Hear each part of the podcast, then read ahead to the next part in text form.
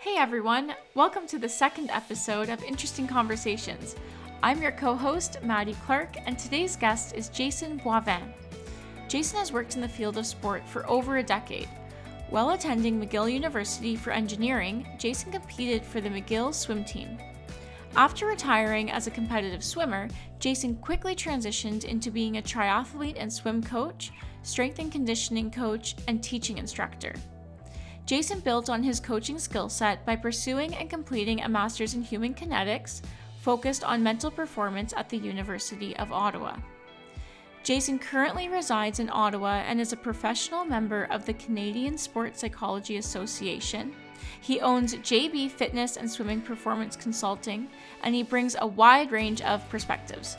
Please welcome Jason Boivin. Welcome to Interesting Conversations, the second episode of this podcast. Uh, yeah, welcome. Thank you, Maddie. Thank you for having me. I am uh, I'm happy to be number two. Cool. Yeah. No, we're happy that you are number two. I'm I appreciate that you uh, reached out and really was interested in in joining. So. Um, to start off, uh, I guess something that I find really interesting about you, and I was I was thinking about this recently, um, is that you're kind of a, like a multi potentialite. Like you have you have a degree in engineering, you have you were an athlete, you were then a coach in primarily swimming and triathlons, and you even created your own club uh, for triathlons or for triathletes. You are a strength and conditioning coach and mental performance consultant. So yeah, tell me about kind of like all of the range that you have and how you feel it impacts your practice or impacts your ability to be a coach. Yeah, that's a that's a great starting statement, and um, yeah, I'm I'm flattered that you're interested in that in that part of of my my journey so far. It's uh, it's certainly been a varied journey. I journey with a lot of range over the past 15 years, I guess 17 years now. So, yeah, where does it where does it start? It started with me swim coaching. And it so I, I grew up in the West Island of Montreal, uh, coaching kids how to swim in the summer. And I remember, I remember distinctly being like, okay, this is a lot of fun. I enjoy coaching kids. It's fun to you know, play around with them, joke with them. It's also difficult to try to keep them in line sometimes, but it was, it was a great experience. And then, yeah, the engineering degree. Um, it, uh, you know, I always loved building things as a kid, and I always loved solving problems. I was pretty strong in, in the sciences, and so I pursued that because for engineering it was, you know, building big things, it was solving problems, it was finding solutions, and so that's what I chose to do. And then I, I mean, and that was fun. Like I loved the degree. I loved the undergrad. Um, I enjoyed it a lot. Uh, you know, this the style of learning fit with my style of, you know, I guess the way my brain worked quite well. And so that that uh, you know, I lucked out in that sense. And then coaching came back. So coaching, I started coaching again my last semester, and that's when I really fell in love with it. And so that's really what pivoted my career uh, the first time. And so that's when I started coaching triathlon uh, as a varsity athlete. So the, the triathlon club there at McGill would pick up um, the varsity swimmers and they'd get them hit, they, they'd get them to come and coach. Uh, they'd use their expertise. And so I, I was one of those people and it, it, it took off. It was amazing. I had so much fun. And so that's when I decided to pivot after, after graduating, decided to pursue coaching full time. Took on a ton of coaching jobs, a ton of little things, uh, all at McGill you know, and that's when I branched into S&C work, so went sideways. Uh, my, my solution to finding full-time work was to go laterally versus go, uh, you know, go forward. I'd rather go up. And so, yeah, within a couple years, that was going really well. So same thing with the, with the swim team and the business. Everything started there. Uh, well, the swim team came a little bit later, but yeah. And um, at that point, after a couple of years, uh, I started teaching. So that's when the department said, hey, um, you know, you're doing, so basically, students used to come and shadow uh, the S&C work from the different coaches in the, the S&C teams, similar to what happens at U Ottawa. And so from there, um, I think that I built a reputation with the students as a coach that could be learned from or was easy to learn from. And so that's when the department said, hey, do you want to actually come and teach? And so that's, uh, that's when I started teaching. So I think I taught for four or five years. Uh, COVID put an end to that, unfortunately. Um, but um, that was an amazing experience as well. You know, trying to figure out how to build a, a course, figure out, you know, how to stick to the objectives of the curriculum for the undergrad, figuring out how to actually connect with the students, figuring out how to actually evaluate whether they've learned something or not.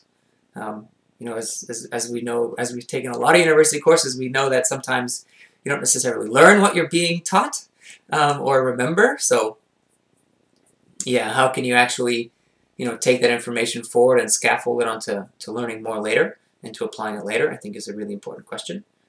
Um, and you know, even the way I'm just listing the questions now, you can see there's the engineering brain there. It's like, okay, here's a problem or a challenge. You know, how do we find a solution? Um, and then I guess the next major pivot was going into the MHK. So I remember I was sitting in the McGill uh, Med Clinic. I was getting treated, uh, I think, for my concussion at that time. And the manager at the time, uh, Julie, came up to me and she's like, hey, I just saw this guy speak. I think you'd really like him. His name is Kyle Paquette. And so, and this was probably like in 2018. Like it was a long time ago. And I was like, okay, I'll, I'll look him up. Looked him up, reached out. He was receptive. You know, one thing led to another.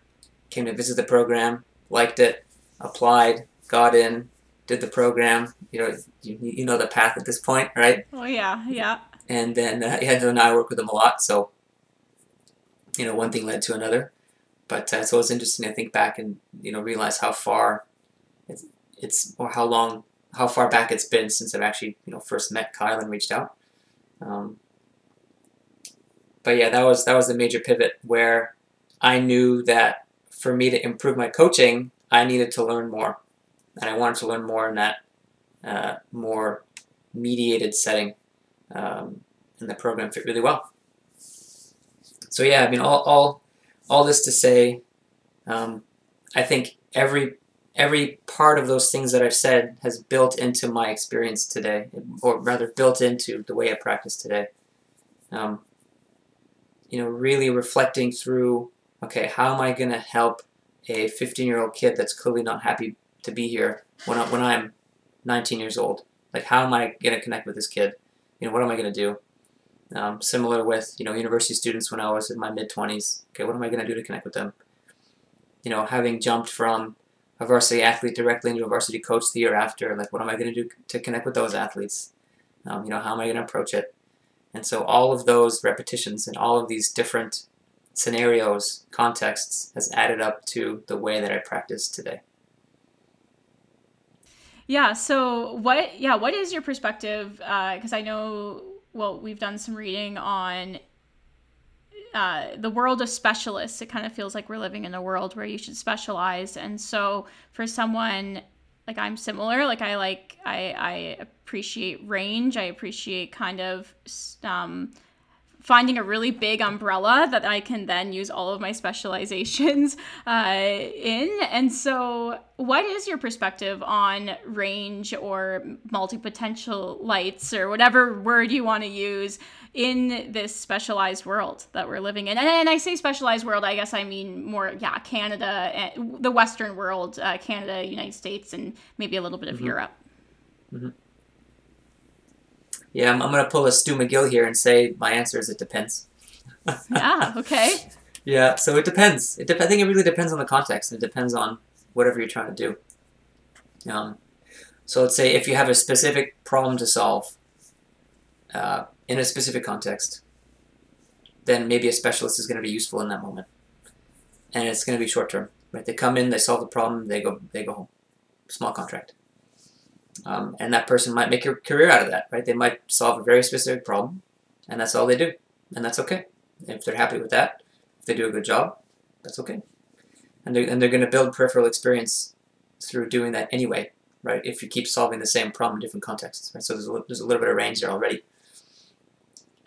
Um, but yeah, I think one thing that I I'm trying to do with myself with regards to this topic is I realize that I have a massive amount of range Yeah. in um, in my career so far, though it all it's all within the context of sport, and so you know there's there's always bigger bins somewhere else, right? There's a corporate bin that exists. There could be other bins like maybe the military, you know, that's you know, or the government, like that's those are different bins, and so or even you can go as you know so far as to say even di- different corporate industries operate differently, and so you know my my range is still within that uh, that sport area or sport context, and so I think I think having range is smart.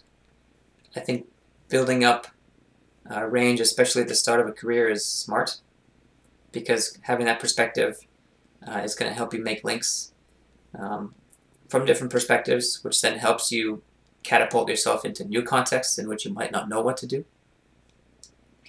Um, so I think I think that's why it works well when I start a new context and it's like, oh yeah, like I just sort of know what to do or sort of feel feel it out and it kind of works right away. Um, and it comes from that range, that underpinning foundation of um, just what's the word I'm looking for? Kind of like knowing that you don't know, or having an idea. Or realizing Like, I'll try this. Yeah. I was going to say, or realizing that the more you know, the less you actually know. or the more you learn, the less you realize Oh yeah, you know. for sure. Oh yeah, there, there's a quote about that. It's uh, we've talked about it in class before. What is it? Is the island of knowledge grow? So does the the shore of uh, something. The shore of something. I forget the exact quote. Google it here. That was pretty good, though. If you had got that whole quote, that just would have been a mic drop right there.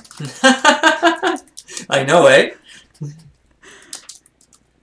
And so, where does I know you're looking uh, looking up the quote right now? Uh, you mentioned that Mhm. your range has been specifically in sport. So, other than problem solving, or maybe it is problem solving, that's the big thing that transfers over. But where Mhm. where does engineering fit in? Maybe I answered the question. Yeah, it's a good question. Um, so the quote. We'll, uh, Yeah, we'll yeah, the yeah, yeah. now. Circle As, back. as yeah. the island of knowledge grows, so do, so do the shores of our ignorance. Yeah, I, I like that quote a lot. Um, but back to your engineering point, I, I remember when when I first decided to go into coaching, uh, I got the question often for the first couple of years. Well, are you're gonna go back. You know, you're still gonna try to go back to engineering, and I'm like, why? Why would I go back? Like I'm doing something I really enjoy right now. You know, like why are you projecting your judgment of coaching onto me? You know, right? yes. Yep. Um, so yeah, and you know where, so where does it fit in? I mean, as as a profession in and of itself, it doesn't fit in. Like I'm not going to go back. I, I well, never say never. I, I, I highly doubt it. Um, but I think I use what I've learned and the way I've learned it all the time. Back to that idea of, okay, here are the parameters. You know, here are maybe the equations that I figured out. So ways of doing things in our case. And, you know, which ways can I apply to solve this problem or to solve this challenge or to help find a solution? And so it, it definitely helps, you know, with a perspective on trying to look at things from that lens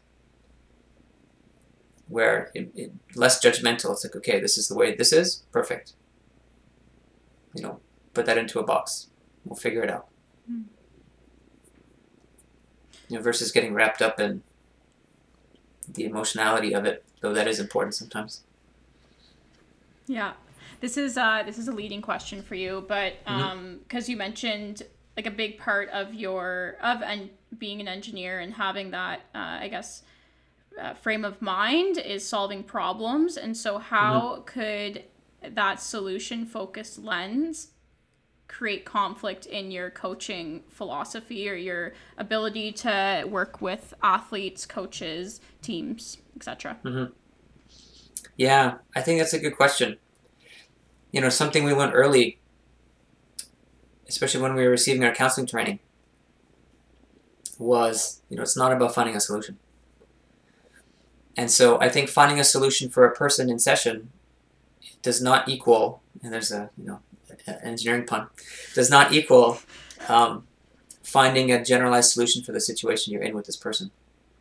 Because the solution might be to listen and empathize and validate versus finding an actual solution. And so there's different tiers of solutions, or those solutions are different.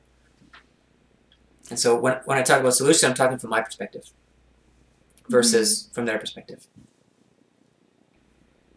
Because I find, like, even from working with clients, like, I find often people will say, I just need a solution. Like, just give me a strategy. I'm feeling really stressed. Just tell me what to do. And so I can also be kind of a a problem solver, which can also be problematic. Uh, if I'm like, oh, you want a solution? Okay, let's try and think of like, let's think of that solution for the problem, but that's not always what works best. So, how do you manage that? Like, how do you manage clients saying, I, I got a problem, give me the solution. I don't want anything else. mm-hmm. Yeah, that's a good question. So, that's happened to me a few times. And Funny enough, I was having this conversation yesterday, this exact topic. And I, I remember in session a client literally saying, Please tell me what to do. And my answer was, No. just just to be clear, I very rarely say no. Like I, I, I come from a customer service perspective as well. Like I've managed for many, many years and I will at all costs avoid saying the word no. It's always a deflection into something else. Um, but in this case, I, you know, I wanted to be very clear. It's like, no, I will not give you a solution. I'm here to support you in finding your own solutions. And so we work together, even though the person might be emotive, we work together in trying to figure out either a strength or maybe um, a potential barrier. You know, awareness is a big piece and then eventually working to some kind of actionable item that they could do that is clearly helping them, you know, relieve whatever challenge there or overcome whatever challenge they're experiencing in that moment. And, you know, the reason we don't give solutions in those cases is because they're not theirs, they're ours. Right? They're the practitioner's solutions. And so are they going to stick? No. Is it going to, and then, you know, on, on a deeper level, it's not going to help the person figure out what to do, right? If, if you can't fish, I'm not going to keep fishing for you, right? I eventually have to teach you how to fish. And so, in that moment, is a wonderful learning opportunity for them. In this case, probably with a pretty high amount of frustration, uh, but a learning a, learning opportunity nonetheless to figure out how to deal with it on their own through our guidance versus our solutions. And that and, and that breeds autonomy right? And that breeds their own solutions and that that sticks so much better. Yeah. Yeah i, I can't agree more um, or i couldn't agree more with that. And i think yeah sometimes people you know they have to learn that sometimes me giving you a solution isn't going to stick like it, it's a process right you're you're a guide you're on a journey with them not just you know a one hour session and never see them mm-hmm. again hopefully not mm-hmm. Mm-hmm.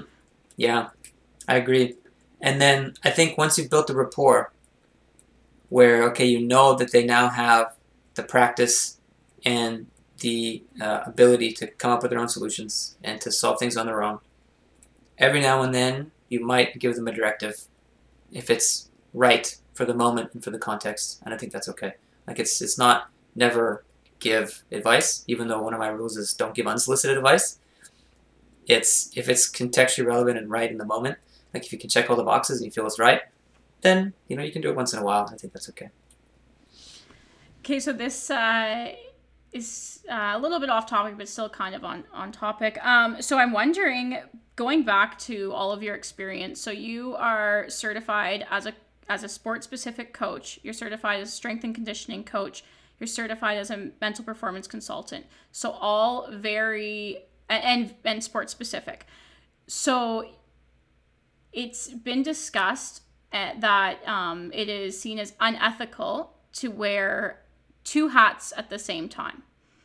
And so, how do you manage those different hats and and not like because you're trying to build connection with your client as well or with with a, a human being. So if building that connection is helping them out with say uh, a calf issue that they're having or like something more muscle specific how do you navigate that? It's a good question. Um, so uh, for clarity uh, we are currently professional members of the cspa not certified mental performance consultants yes yes it's, yes uh, yeah yeah. Caveat number one.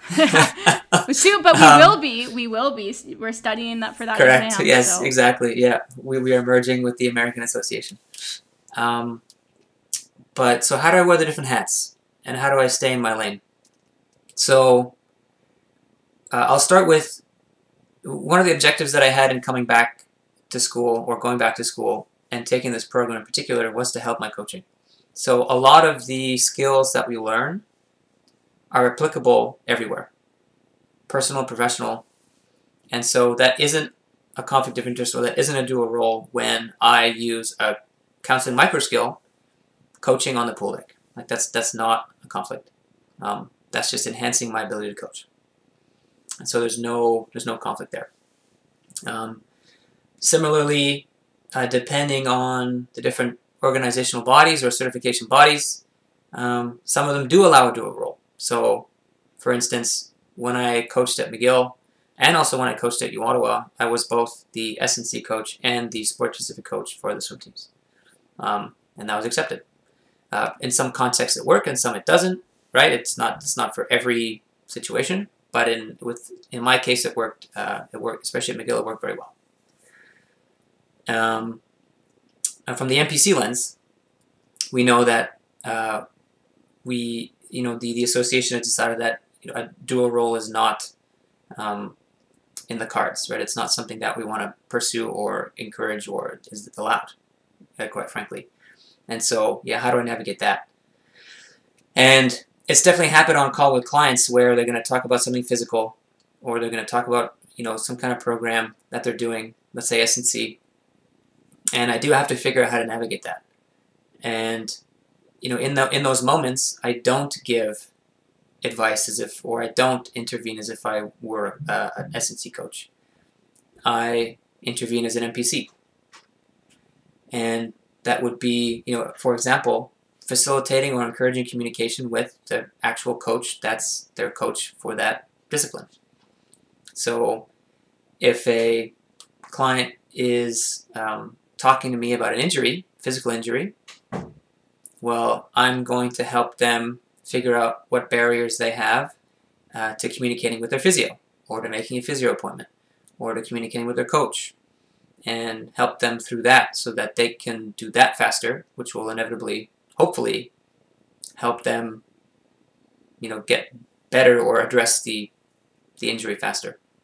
Um, and, I, and I'm content with that. Like that, that makes sense to me because if I'm helping you facilitate communication, learn how to, learn how to communicate better, well, that's going to work in any context. And, you know, we know that we can all learn how to communicate better. So, you know, I'm happy doing that.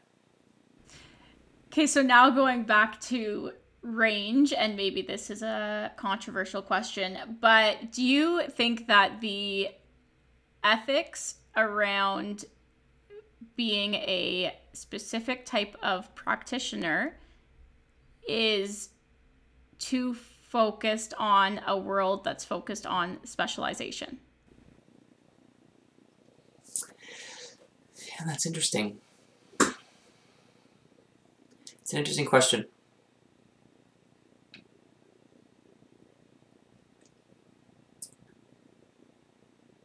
I think it'll be interesting to see how the goalposts have moved so far over the past couple of years of us being around. I think it would be interesting to look back and see how the goalposts have moved over the past couple of decades. And it's going to be interesting to see where they move in the future. Because I think the ethics changes over time. And so we're just at a particular moment right now where, you know, being a, let's say, for the order of psychologists, it's very clear cut they're very established. Their guidelines and ethics are, are very concrete. and you know the role of MPC is a bit in flux, and so they're trying to find their place, also in a very specific scope and niche, and so I think it's going to be interesting to see where it goes. But I think we're at a place where we are now because we're trying to find that space, um, and saying, okay, this is our lane. You know, this is where we operate, and we can't go outside it is a result of us trying to carve out the space that we think we should occupy uh, in the market. Yeah, yeah, it kind of goes. How's that for a political answer? Nailed it. also, yeah, the, the just the fact that it goes back to the whole general versus specific argument is very contextual and depends. So it might it maybe it is more beneficial for MPCs to really hone in and really make sure that they're specialized in order to grow and and then maybe there'll be more flexibility from there. But you know carving out a lane is important like you need to have a lane to switch lanes. Exactly exactly. And so I, I think you hit the, hit the nail on the head there where it's like okay we're, we're going to be specific now so that we can make a name for ourselves, carve out the lane, make sure everyone understands this is exactly what we do, and that and that increases our value because it's it's so concrete. You know, this is what we do, and then that evolves and evolves and evolves, and it, might open up later in time. It might not, but again, these things change over time, and so yeah, I, I think I think you're right. But yeah, I think it's important to, to stay, you know, ha have a, have a an appropriately narrow and specific scope to understand exactly what we do that then elevates us uh, and carves out a, a, a, good chunk of space. Mm-hmm, mm-hmm. And I think too, it's it's beneficial to to a client or to a to an athlete or whoever is looking for a service because they're like, okay, like for example, uh, shout out to Zach Yantha. Uh, so he was my yeah strength and conditioning coach, and so he was my strength and conditioning coach and like that was my he was my person he was my strength person and then i had like helen helen cooper she was my track coach. Like that was my person in terms of my track coach. Like you don't need to have one person that does all of the things. Sometimes it's better to well i think it's better to build a team so that you can create all of the things very general all of the things but uh, yeah you can create a really strong team around you. Um, yeah. Yeah, absolutely. And it, you know, it can even be more specific than that, right? You can have a strength coach for for plyo and sprinting, right? You can yeah. have a strength coach for um, you know off season. You can have a, a, track coach for sprinting. You can have a track coach for off season. You can have a track coach for middle distance, right? Like it. Yeah. It, again, it ebbs and flows. Like you can get as specific as you like. Um, and, and I'm sure we're going to see that too. And I'm sure we already see that. We, maybe we just don't talk about it that much, but I'm sure there's certain MPCs that are very specific in the work that they do uh, and in, in the solutions that they, they provide where it's like, nope, this is exactly where my lane is. I know where it is. This is what I do. And, um, you know, that's, there's a, little bit of business built into that too. And if, if, if we're very broad, then you're not going to really reach or touch or, you know, be inspired to work with any particular client, right? If, if you're not specific enough. So. Mm-hmm, mm-hmm. And also those specialists, they help out the generalists because say you're like, say you're a general, say you're a mental performance consultant that doesn't focus on like a specific mental skill or mental process process. Um, but you're like, okay, I want to learn about flow. Well, I'm going to go look up the flow expert and then see how I can integrate. Yeah. So there's room for both generalists and specialists in this world. Yeah even even within the different general and specialized areas. Yes, exactly, exactly. Yeah, super cool. Um, okay, I know we're running out of time, and I'm going to drop a pretty big question on you uh, okay. for the last two minutes. But I guess I'm just one like so you you've been an entrepreneur for 15 years, 10 years, 17 years. Mm, JBFS started in 2011, I think. No. Okay. 2014. Okay. Okay. 2014. So yeah, so seven years. So you mentioned at the beginning of the uh, of the episode that Eight. Okay, okay. We'll round Yeah. it. Let's say ten. I, I, I keep Um, forgetting it's 2022. Oh, I know. What year are we in? Is it 2020 or 2024? I don't know. Hmm. Yeah. Um, yeah. Anyways, so you mentioned uh, that you've had some people say like, "Oh, why don't you go back to engineering? Like that's there's a you know you can get a comfortable job doing that." Um, but instead, you've gone the entrepreneurial route via uh, coaching. So, which can be maybe not as stable or like the you know any entrepreneurial uh, pursuit is not always stable. is not stable at first, for sure. No. And so I'm wondering if you have any advice or maybe, um, yeah, just advice for any listeners that are pursuing some sort of entrepreneurial endeavor and how to kind of tune out the noise of why don't you just go get a stable job? Mm-hmm. Now you have one minute. No. Thanks. Yeah, yeah. Um, it's a good question. Uh, how do you turn out the noise? I think it's important to understand what your objectives are and then to understand the employment landscape and to see which type of employment fits best with your objectives. For example, I was on a, a, a call last week, you know, talking about some business things and some of the goals that people put forward with regards to entrepreneurship actually fell into bins that would probably be better suited for large organizations. And I said that I was like, look, what you're saying here would actually be easier to do with an organization. So why don't you go do that? Right? Go find a hire, go find a, a job, you know, with a with an org that can eventually make some difference. Or some kind of difference or some kind of impact rather. And so I think identifying your objectives is really important. I think understanding the different types of lifestyles is really important. Understanding uh, what level of risk you're comfortable with is really important. And then finally, I think the most important thing is understanding where your strengths and gaps are. Because yes. if if you're really good at what you do, let's say you're an amazing MPC, that doesn't mean you can make it as an entrepreneur.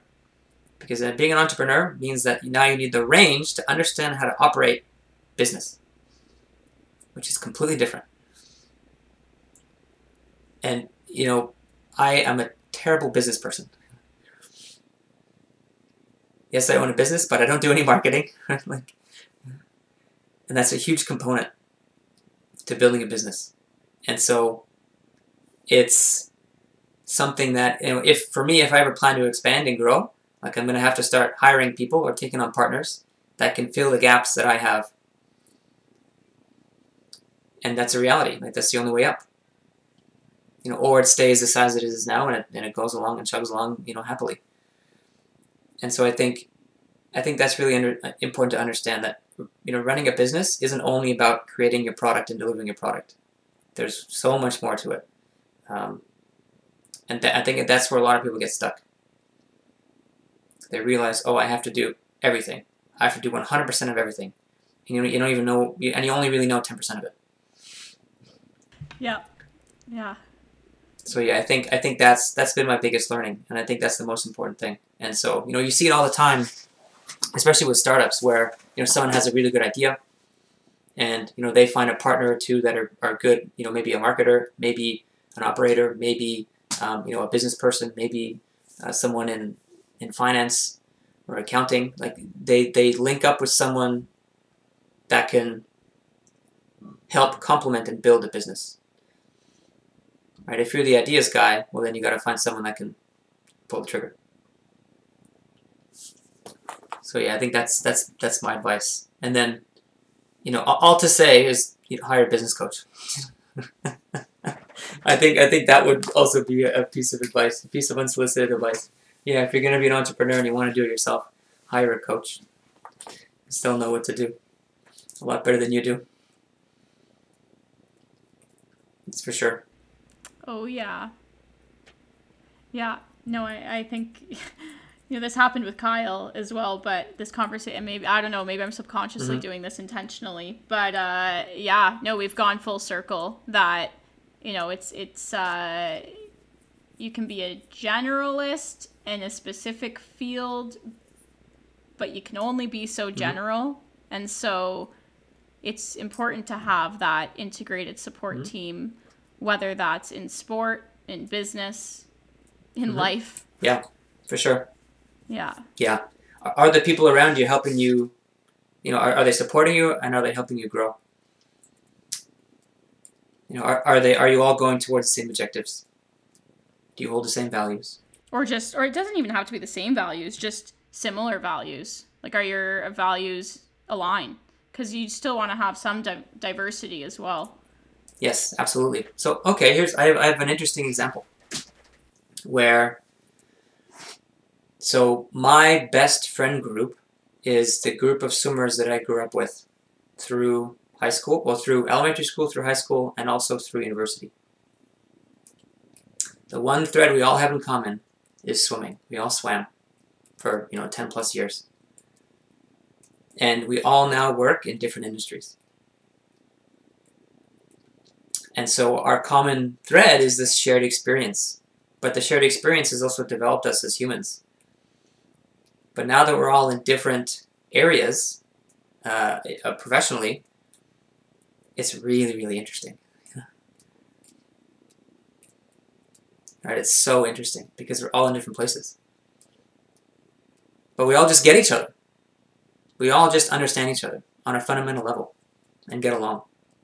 Well, you've gone through things together. Like you've gone through the worst races of your life together. You've gone through the best the best times in sport together. You've gone probably gone through all sorts of different emotions.